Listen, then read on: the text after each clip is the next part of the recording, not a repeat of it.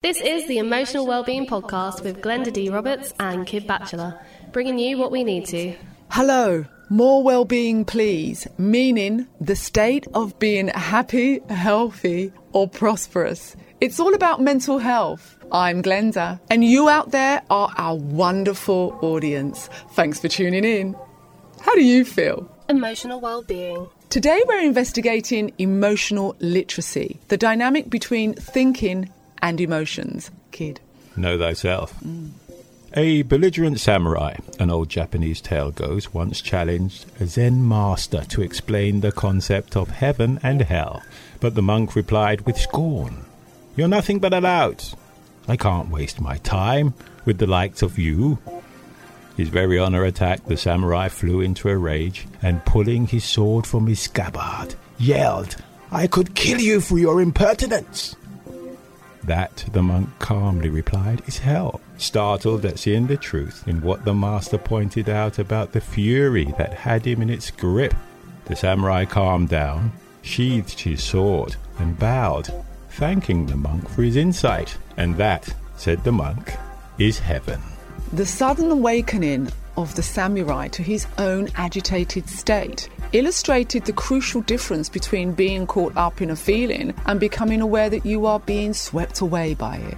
Socrates' injunction, know thyself, speaks to this keystone of emotional intelligence, awareness of one's own feelings as they occur. It might seem at first glance that our feelings are obvious. More thoughtful reflection reminds us of times when we have been too oblivious to what we really felt about something or awoke to those feelings late in the game. Psychologists use the term metacognition to refer to an awareness of thought process and self awareness in the sense of ongoing attention to one's internal states. In this self reflective awareness, mind observes and investigates experience itself, including emotions. It's a new term and a new decade at Exploring Youth. Now, we want to investigate emotional literacy, the dynamic between logical thinking and emotions. Emotional well-being. Much is written about emotional intelligence or emotional literacy. Salovey and Mayer 1990 were the first psychologists to make a specific link between emotional and cognitive aspects of intelligence. In education, the term emotional literacy tends to be preferred because it breaks away from the notion of a fixed underlying level of intelligence that cannot be significantly altered. Emotional literacy, by contrast, can be nurtured and developed throughout life. Peter Sharp, 2001, defined emotionally literate people as those who are able to recognize the emotions we experience so that we can define them. As we develop an emotional vocabulary, we are able to put our feelings into words. Emotional understanding is important if we are to learn from our experiences and develop resilience. Being able to manage our emotions allows us to build and maintain healthy relationships with others. As we learn to express our emotions in appropriate ways, we are able to help ourselves as well as others. So, what of emotional intelligence? Well, this has been studied since the 1970s by many people, one of them being Daniel Goleman, an American psychologist, in his book Emotional Intelligence, published in 1995. He explains how it is broken down into five main elements self awareness, When you understand your emotions and don't let your feelings rule you, you tend to be more confident and instinctive, know your strengths and weaknesses, and will work on those areas for improved performance. self regulation, When you know how to control your emotions, you don't allow yourself to become too angry, jealous, or impulsive. Instead, you are more thoughtful, have better integrity, can cope with change, and have the ability to say no.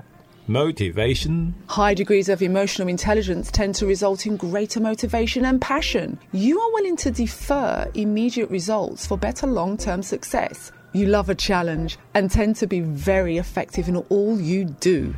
empathy, are good at recognizing the feelings of others. Being empathetic means you are usually excellent at managing relationships, listening, relating, avoiding quick judgments or stereotyping people. You live your life in a very open and honest way. Social skills. Having high emotional intelligence means you are easy to talk to and are a good team player, recognizing the strengths of others and helping them to develop.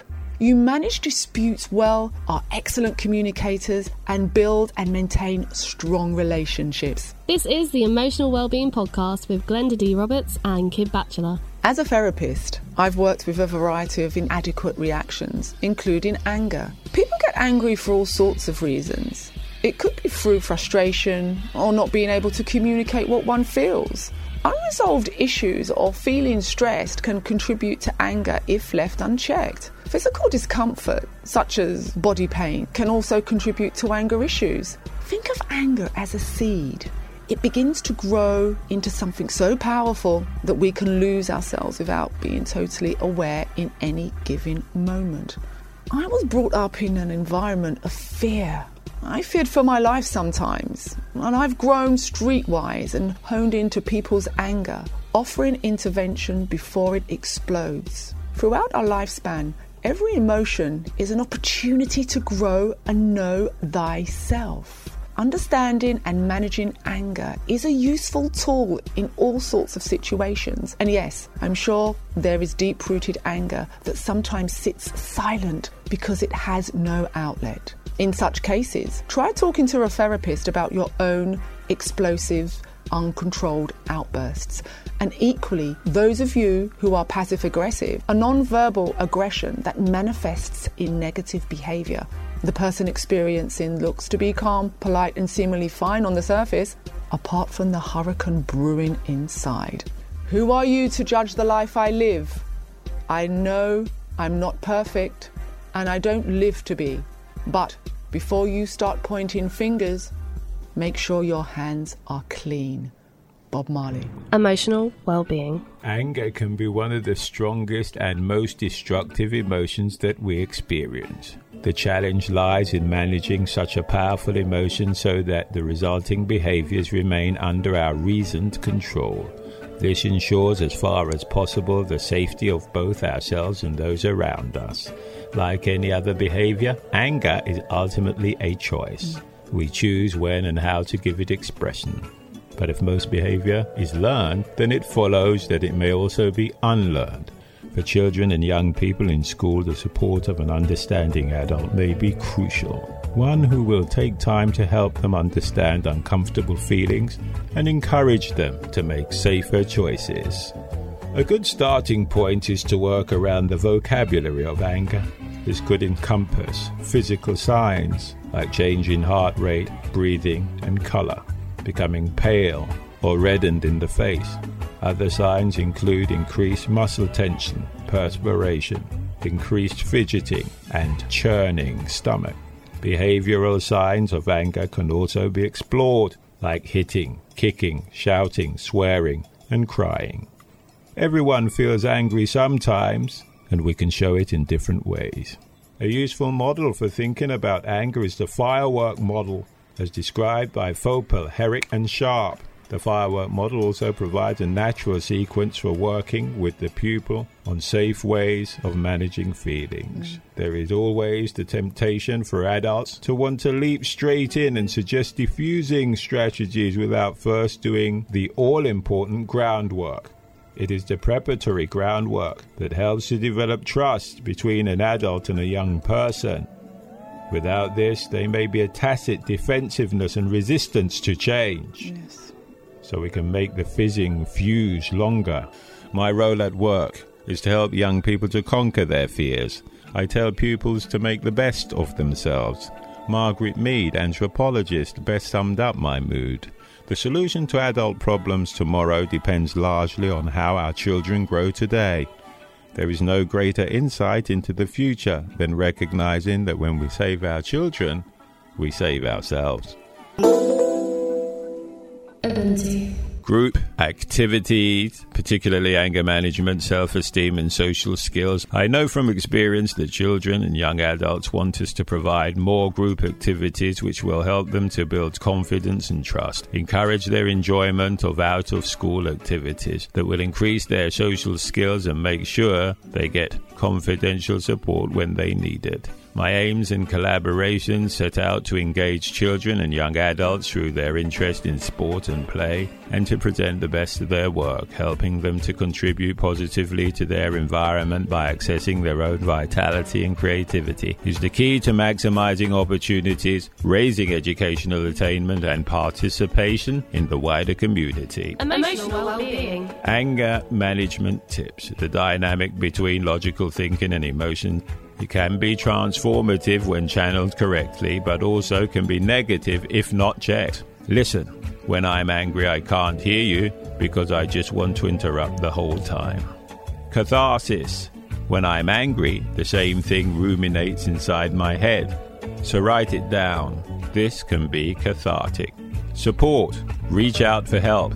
You can, of course, contact us info at emotionalwellbeinglife.co.uk. If you want to locate a therapist anywhere in the country, contact the BACP. Click on itsgoodtotalk.org.uk and find a therapist.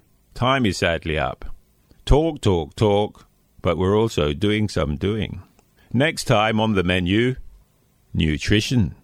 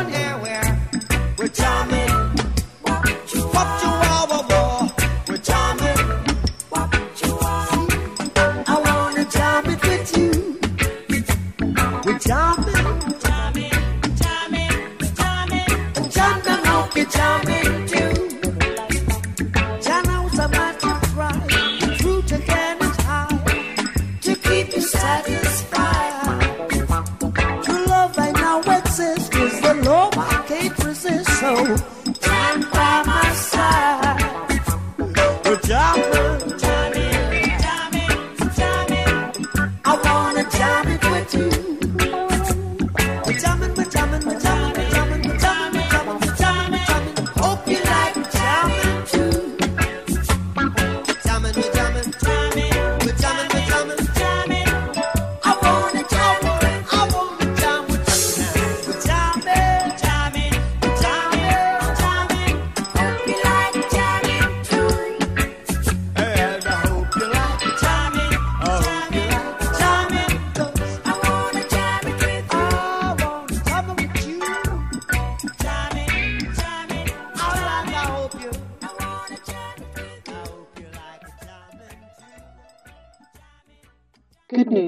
2016, a group of volunteers set up the Just Talk campaign, a free drop-in session held once a month at the Exploring Youth Centre for Wellbeing, Sudbury, Suffolk. We are pleased to announce we are now a registered charity.